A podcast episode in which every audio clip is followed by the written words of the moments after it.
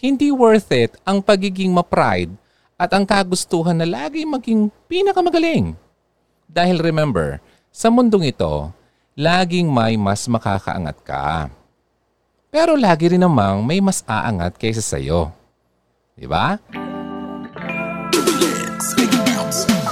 May hugot na malalim. May hugot na mababaw. May hugot na may kabuluhan. May hugot na patuloy na pinag-uusapan. Ano man ang iyong hugot, ilahad na yan sa Hugot Radio kasama si DJ Ron. This is Hugo Radio on FEBC Radio.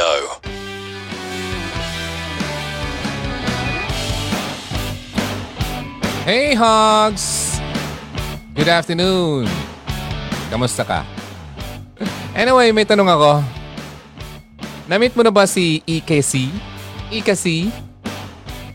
Yung kapag may napansin kang mali sa kanya, ang uh, lagi niyang uh, sagot sa iyo ay, uh, eh kasi si ganito. Eh kasi si ganyan. Puro eh kasi. Okay? Puro eh kasi. Lahat ng tao sa paligid niya ay uh, lahat na lang sinisisi. Maliban na lang sa kanyang sarili. Ano? Naka-encounter ka na ba ng ganyan? Na-encounter mo na ba si E kasi? Ha? O baka naman kasi ikaw si kasi? Ikasi. Anyway, good afternoon. Good afternoon, everyone. Uh, walang lipatan na. Dito lang kayo sa Care 104.3 The Way FM. Ako po si Ronaldo ng Hugot Radio.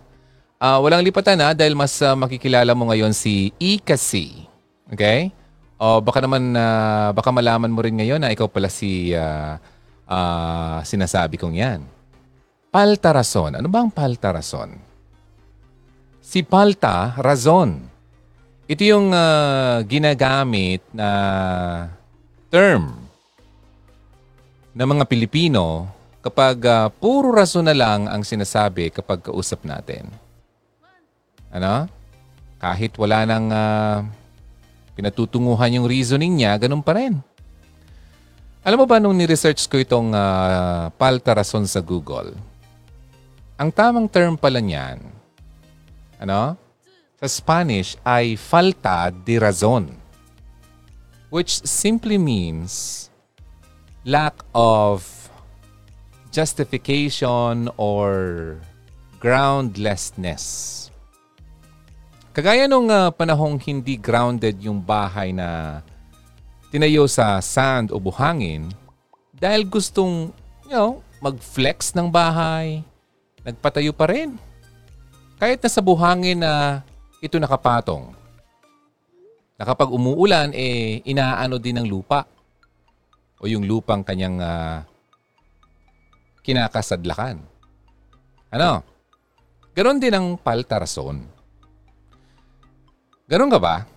Dahil ayaw mapahiya at gustong manalo sa isang argument. Kahit na walang laman ang sinasabi at mga reasoning, go pa rin. Minsan pa nga, wala naman talagang argument, ano? Puro. Hay. Pero dahil ayaw magpatalo itong si E kasi, kaninang sinasabi ko, eh kasi sa ganito, eh kasi sa ganyan, nagkakaroon tuloy ng pagtatalo. Kasi instead na amining mali siya, gumagawa siya ng kung ano-ano, ano-anong rason, binabali-bali ang sinasabi niya dahil hindi niya kayang tumanggap ng advice o kaya correction. Ano? At ano ang common denominator sa ganitong mga tao? Ang common karas- or characteristic nila ay walang iba kundi pride. Pride chicken. Ayaw magpakumbaba. Pride yan ayaw tumanggap at umamin sa kanyang pagkakamali. Pride pa rin yan. Hindi open sa advice ng iba dahil lumiliit ang tingin nila sa kanilang sarili. It's called pride. At ang pride, lason yan sa katawan natin. Para sa iyo, napaka-beneficial ng pride Parang ikaw na ang pinakamagaling na tao sa buong mundo. O kaya dyan sa school or office nyo. Walang pwedeng mag-correct sa'yo dahil magaling ka. Bakit mo ako bibigyan ng advice? E di hamak na mas magaling naman ako sa'yo ah. Kaya ko naman to. Kaya hindi ko kailangan ng tulong mo. Basta kahit anong mangyari, mali ka at ako ang tama. Ganyan na ganyan ang mindset ng isang taong ma-pride. Lason yan dahil unti-unti kang sinisira nito hanggang sa mabulok na ang pagkatao mo. Kinukurap ka hanggang sa kahit ang pag-offer sa iyo ng kaunting tulong, na-offend ka na. Is that the kind of person you want to be? Na dahil sa kagustuhan mong maging pinakamagaling sa lahat, hindi mo napapansin na sa sacrifice naman ang relasyon mo sa ibang tao dahil sa ugali mo. Actually, hindi naman ang uh, pag-admit sa mali mo ang mahirap, kundi yung pag-concede and pag-recognize na tama siya. Kasi ibig sabihin nun, mas magaling siya sa iyo sa aspetong yon. Halimbawa sa buhay mag-asawa, syempre kahit pinag-isa na kayo, nandyan pa rin ang mga hindi pagkakasunduan o pagkakaunawaan. Kapag kinoconfront ka ng asawa mo sa isang maling bagay na nagawa mo, napakahirap aminin na mali ka. Parang nagpo-full force ang pride mo.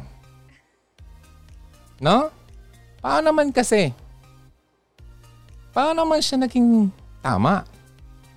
Pride yan. Ha? Na nagsasalita. Pero hindi naman lahat ng conflicts ganito kahirap. Meron namang mga pagdatalo na mababaw lang. Mababaw. Minsan nga, dinadaan na lang sa tao eh.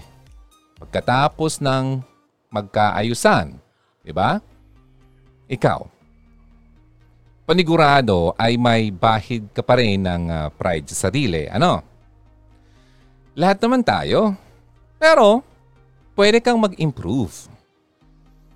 Fortunately, God is right there with you para tulungan kang i-humble ang sarili mo.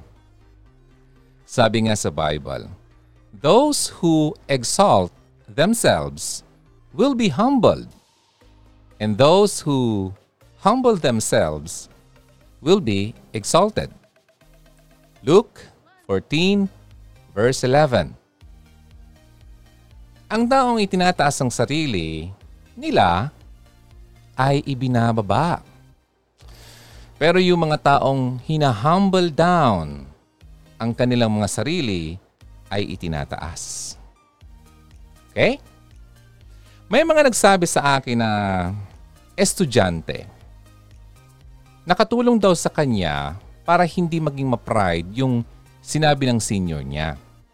Ang sabi, you should never think highly of yourself. Dahil sa mundong ito, laging may mas makakaangat sa'yo. Hmm? Okay. Ganito, laging may mas makakaangat ka, di ba? Meron naman yon. Pero ito, lagi pa rin may mas aangat kaysa sa'yo. Make sense, di ba? Ilagay natin sa context ng isang classroom. Halimbawa, 40 kayo. Sa 40 na yan, sabihin nating mas mataas ang ranking mo sa 25 na nariyan. Pero may 14 pa rin na mas mataas kaysa sa iyo. Tama? Kung ang magiging goal mo sa end ng school year ay para angatan yung 14 uh, na yon, ikaw yung pang 15, may enjoy mo pa kaya ang pag-aaral? Kung sa tingin mo sa mga kaklase mo ay laging kakumpetensya, Masyado kang focus sa pagiging lamang sa 40 na yon na hindi mo nare-realize or nare-realize na may 25 na taong nakakaangat ka. Okay? Hindi worth it ang pagiging ma-pride at ang kagustuhan na lagi maging pinakamagaling. Dahil remember, sa mundong ito, laging may mas makakaangat ka. Pero lagi rin namang may mas aangat kaysa sa'yo. Diba? Nakita niyo yung post ko kanina? Na senior ko, yung estudyante, sabi niya parang uh, mali yung hinahabol niya nung siya ay nag-aaral pa. Ngayon, kung hindi pa enough yan para magnilay-nilay ka, alam mo bang may uh, price kang pagbabayaran sa pagiging ma-pride? Isa sa mga major issues uh, sa pride ay dinidelay nito ang pag-aayos. Instead na maayos na agad at magpakatawaran. Ulitin ko, magkapatawaran. Okay? Nai-spend tuloy ang mga araw sa hurting, sa pain, sa lungkot, at sa galit. Instead na masaya kayong manood ng TV, naglalaro ng ML, o masaya lang na nag-uusap, pareho tuloy kayong walang imik? Minsan naabot pa sa point na sobrang sama na ng disagreements na naiisip mo ng I hate. Hate na hate ko na talaga siya. Sa hindi pag-resolve ng conflicts, nagkakaroon tuloy ng unforgiveness. At mas lumalala tuloy ang mga bagay-bagay. Kapag ganito, we must remember kung anong sinasabi ni Paul sa Ephesians 4. Huwag kayong gumamit ng masasamang salita. Lagi niyong sikapin na ang pangungusap niyo'y makakabuti at angkop sa pagkakataon upang pakinabangan ng mga makakarinig. Okay? Kung prideful ka, nabubulag ka ng pride mo. Kaya hindi mo na nakikita ang pagkakamali at kahinaan mo rin. Instead, lagi mong iniisip na ikaw ang mas better, mas matalino, higher, o kaya greater. Pero iba ang sinasabi sa Bible eh. Huwag niyong pahalagahan ang inyong sarili ng higit sa nararapat. Sa halip, pagkaisipin niyong mabuti ang tunay niyong katayuan ayon sa sukat ng pananampalatayang ipinagkaloob ng Diyos sa bawat isa sa inyo. Alam mo kasi kapag ma-pride ka, hindi mo naman ina-acknowledge ang shortcomings or wrongdoings mo, di ba? Kapag ganito ang nangyayari, walang self-improvement na nangyayari. Dahil hindi ka nga open sa correction. Hinihinder mo yung dapat na wisdom and understanding na dapat matatanggap mo na sana sa pagiging humble mo. Kaya ang resulta, hindi ka nag-grow at hindi nabubuksan ang mga mata mo sa mga kung ano ang totoo. Which will eventually lead sa pagbagsak mo. Hmm. The greatest danger, okay? Ulitin ko, the greatest danger of a person is not when he falls, but when he stops learning. Kapag masyado ka ng kontento sa nalalaman mo, masyadong magaling ka eh. At hindi ka na nag-grow sa knowledge. Saradong utak mo sa mga bagong kaalaman at uh, pag-correct sa'yo, hindi ka nag- nag-grow talaga. Okay? In other words, stagnant ka na. Ang tubig na stagnant, ang baho, di ba? At ang root cause ng uh, problemang ito ay pride. So ano ba ang solusyon sa pride?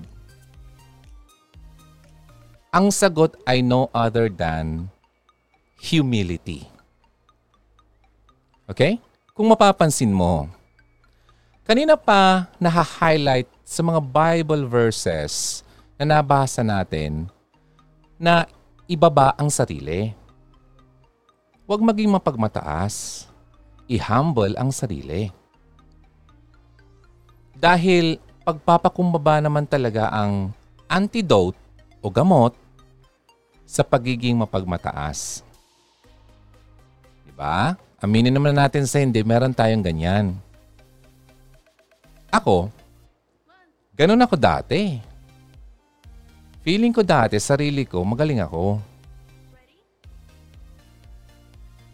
Ah, totoo yan. Lahat naman tayo dumaan dyan. Pero kapag nalaman mo yung mga totoo na sinasabi ng Bible, lalong-lalo na, para kang masasampal.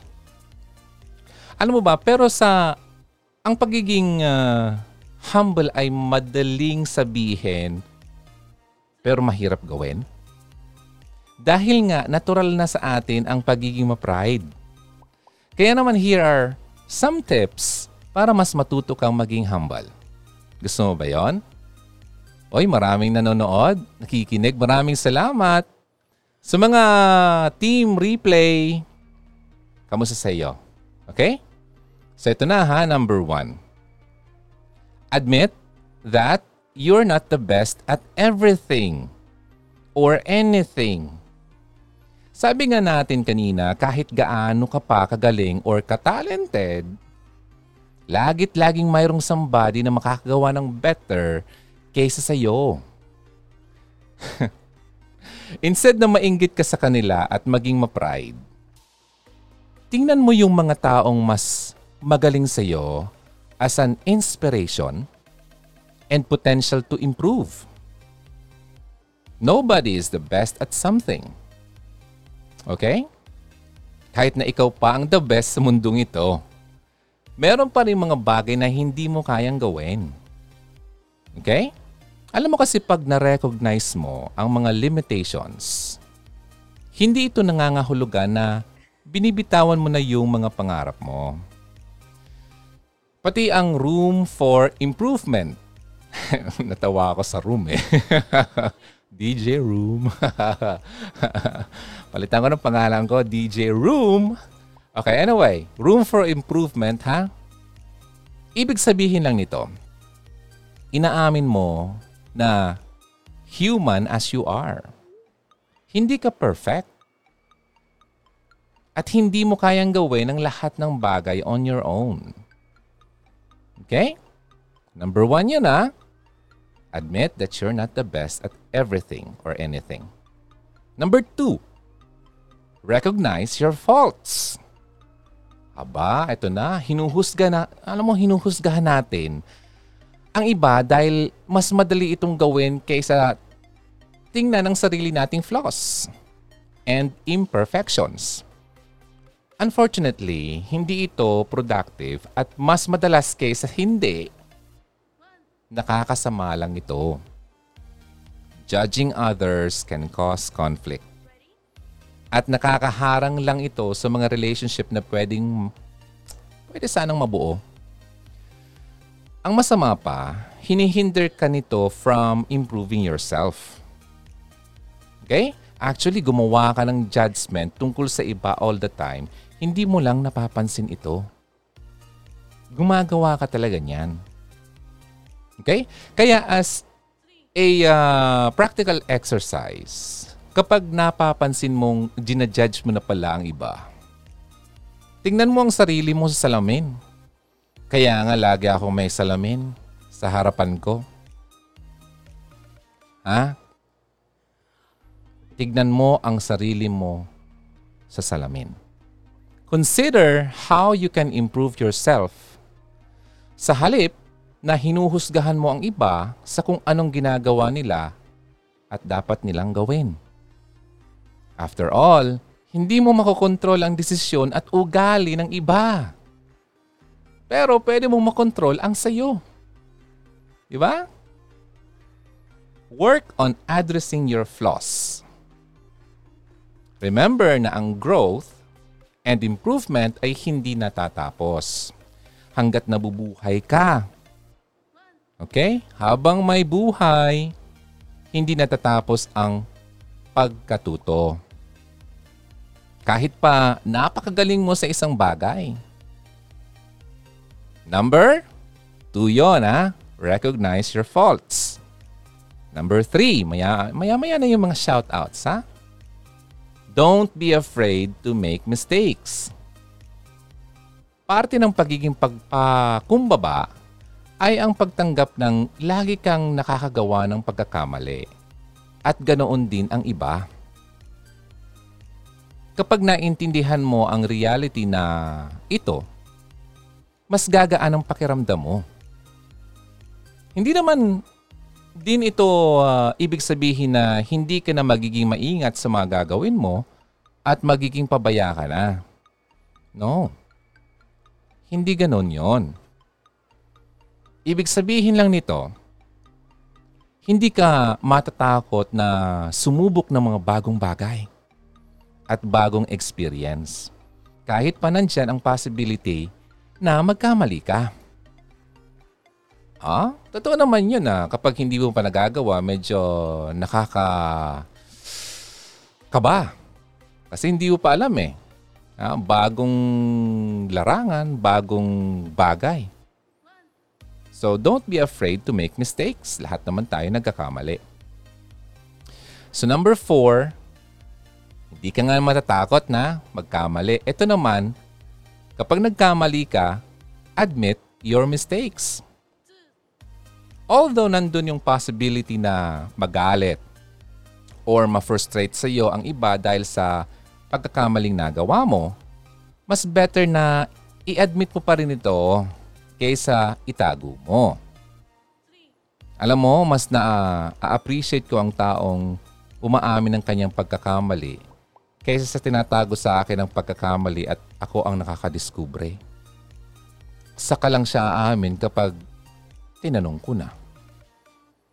Di ba? Mas na appreciate ko ang katulad niyan.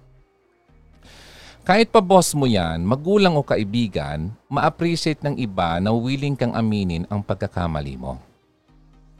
Ma-appreciate din nila na sinusubukan mong i-improve ang sarili mo at ang sitwasyon. Admitting your mistake shows that you are not stubborn. Ay, stubborn. Isa sa pinakaayo ko sa isang tao ang matigas ang ulo. Selfish. Or unwilling to not look perfect. Okay? Okay lang yun. Mas re-respetu or re-respetuhin ka ng mga tao kapag ganyan ka. Okay, tama yung Tagalog ko. So number four yan na, admit your mistakes. Number five. Avoid bragging.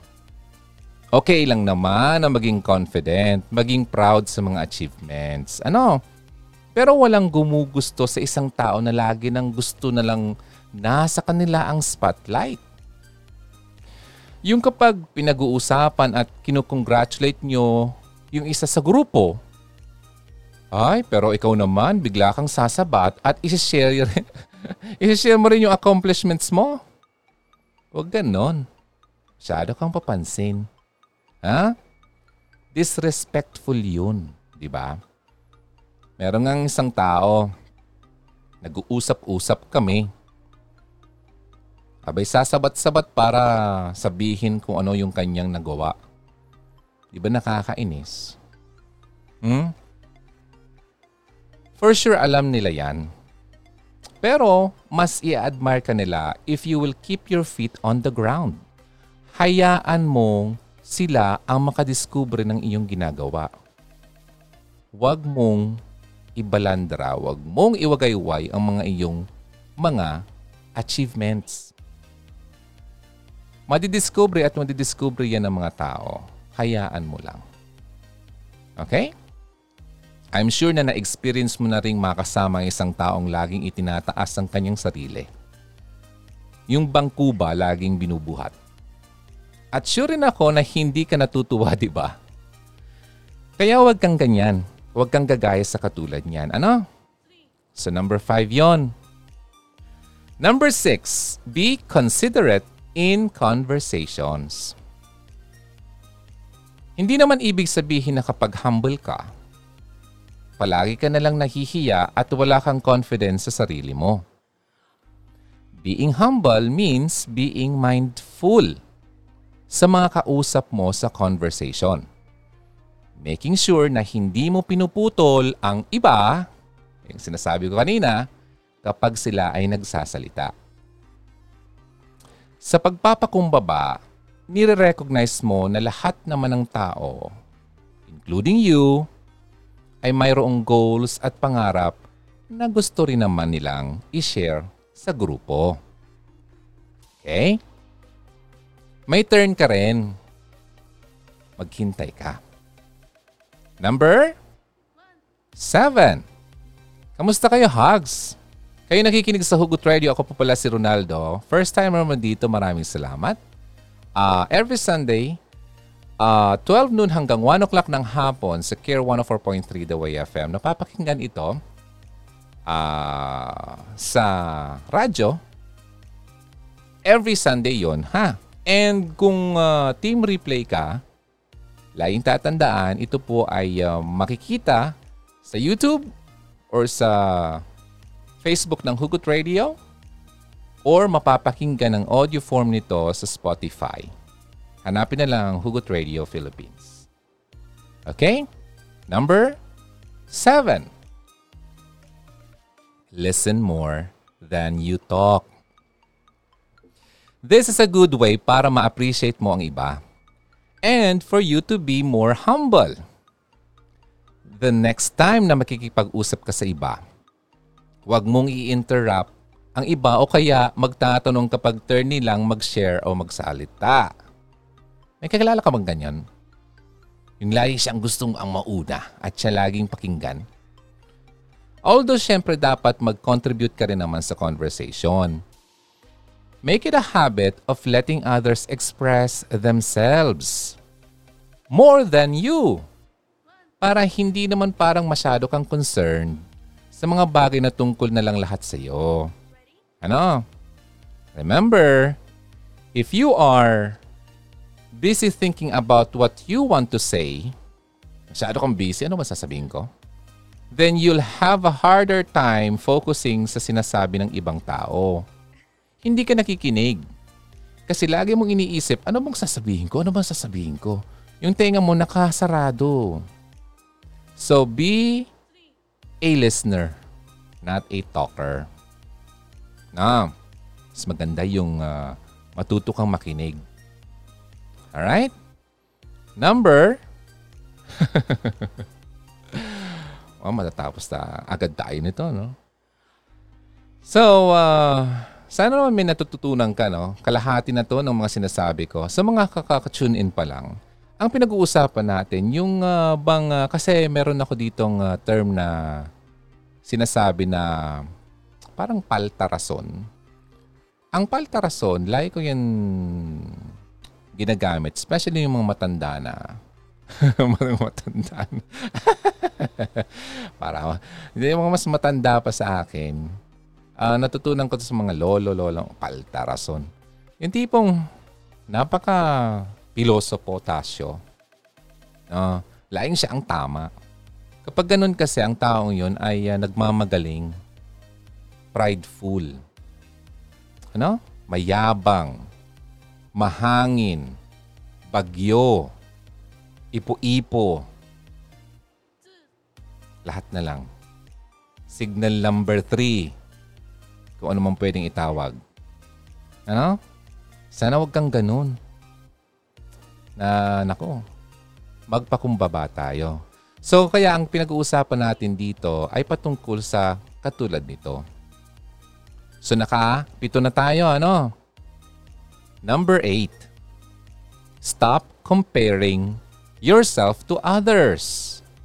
Ganyan ka ba? Although healthy naman ang competition and it stimulates you to do your best. imposibleng maging humble ka kung ang laging mindset mo ay higitan ang iba. Ano? Instead, try looking at yourself more. Salamin, salamin. Sino ba ang pinakamagaling? ganun, ganun ka ba sa salamin? Huwag naman ganon. Ah? So, use the salamin para i-ano mo yung sarili mo. Ah, i-correct.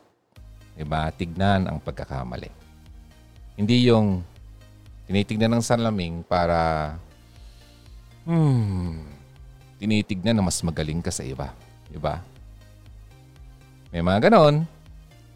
So ito ha, yung mindset mo, hindi maging maganda ang uh, para sarili mo kung lagi ang tingin mo or ang isip mo ay hihigitan ng ibang tao.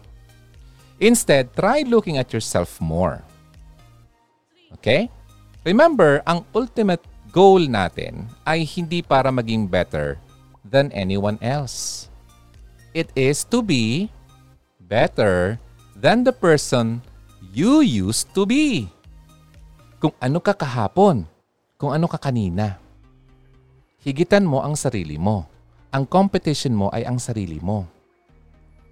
Okay? Ano mong bagay yan? Sa pag-aaral, sa trabaho. Di ba? Huwag mo masyado, alam mo kasi, meron din naman akong ganong ugali dati na tinitignan ko, ay, kaya ko namang ginagawa nito. Bakit parang, di ba? So, parang tinitingnan ko, kaya ko naman. Mas magaling ako dito, but parang yatang hindi ko yata na-achieve yung nag- nagagawa niya. Ano nangyayari sa akin? Wala. Lalo lang akong pumapangit. Kakatingin ng iba. So, hininto ko yon. Wala naman mangyayari dun eh. Ha? Na naiinis lang ako. Diba? Pero, ganito na lang. Kapag ang focus mo ay uh, nakatuon sa pag improve sa iyong sarili, instead of comparing yourself sa ibang tao, ma-realize mo na mas madaling i-improve ang sarili mo dahil hindi ka na nag-worry kung mas better or worse ka na sa iba or kaysa sa iba. Masyado mo kasing pinapansin ng ibang tao kaya masyado kang, 'di ba, affected. 'Di ba? Worried ka. ba? So wag ganon. Hindi yun makakatulong sa iyo. Okay? Hindi ka mapupunta doon sa improvement na dapat para sa iyo kung lagi mong kinukumpara ang sarili mo sa iba. Okay?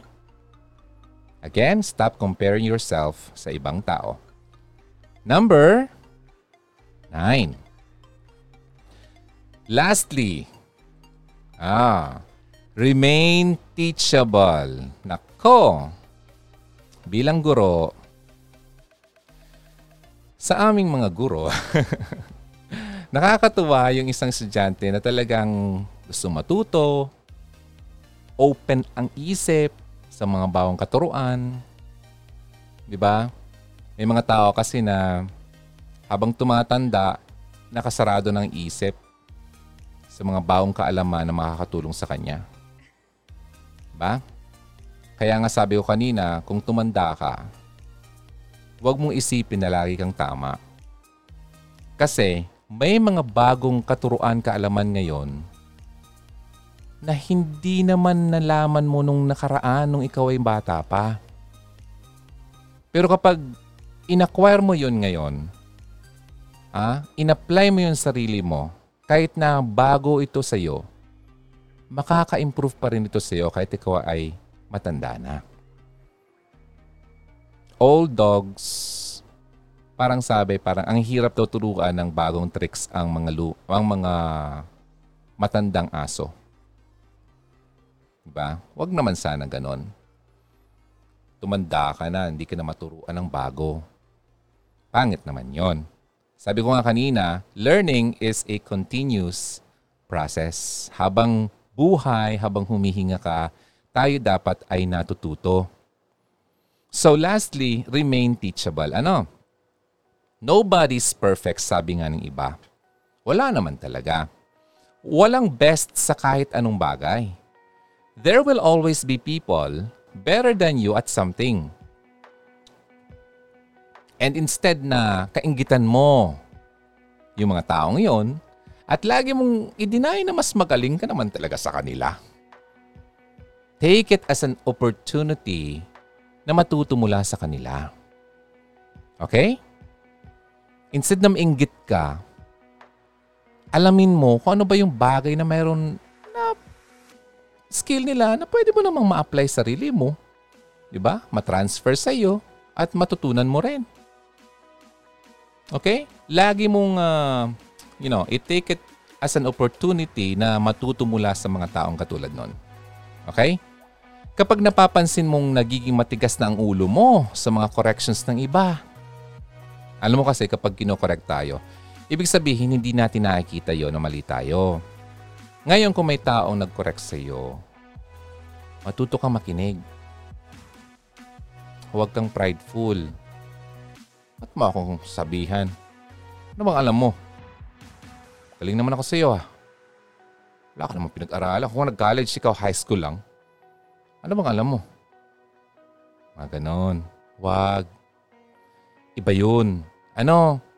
Wala yan sa pinag-aralan. So kapag napapansin mo na, na naging matigas ng ulo mo sa mga corrections ng iba, maging teachable ka ulit. Ano? ilipat uli ang mga paa sa lupa. Mga paa mo kasi nasa ulo mo na eh. Ano? Sabi nga natin kanina, di ba? Learning never stops. At sa pagiging teachable, inaamin mo at open ka sa mga bagay na pwede mo pang matutunan sa buhay. Pwede kang mag-enroll sa art class, halimbawa or sa dance lessons. Sa mga bagay na wala ka pang experience. For you to be taught and to learn something new. Diba? Sa tulong nito, marirealize mo na lahat tayo may iba't ibang strengths. Strengths and weaknesses. Lakas at kahinaan. At kailangan nating matutong tulungan natin or kailangan natin magtulong-tulungan. Ha? Gamit ang iba't ibang asset na mayroon tayo. Alam mo ba yung uh, multiple intelligences?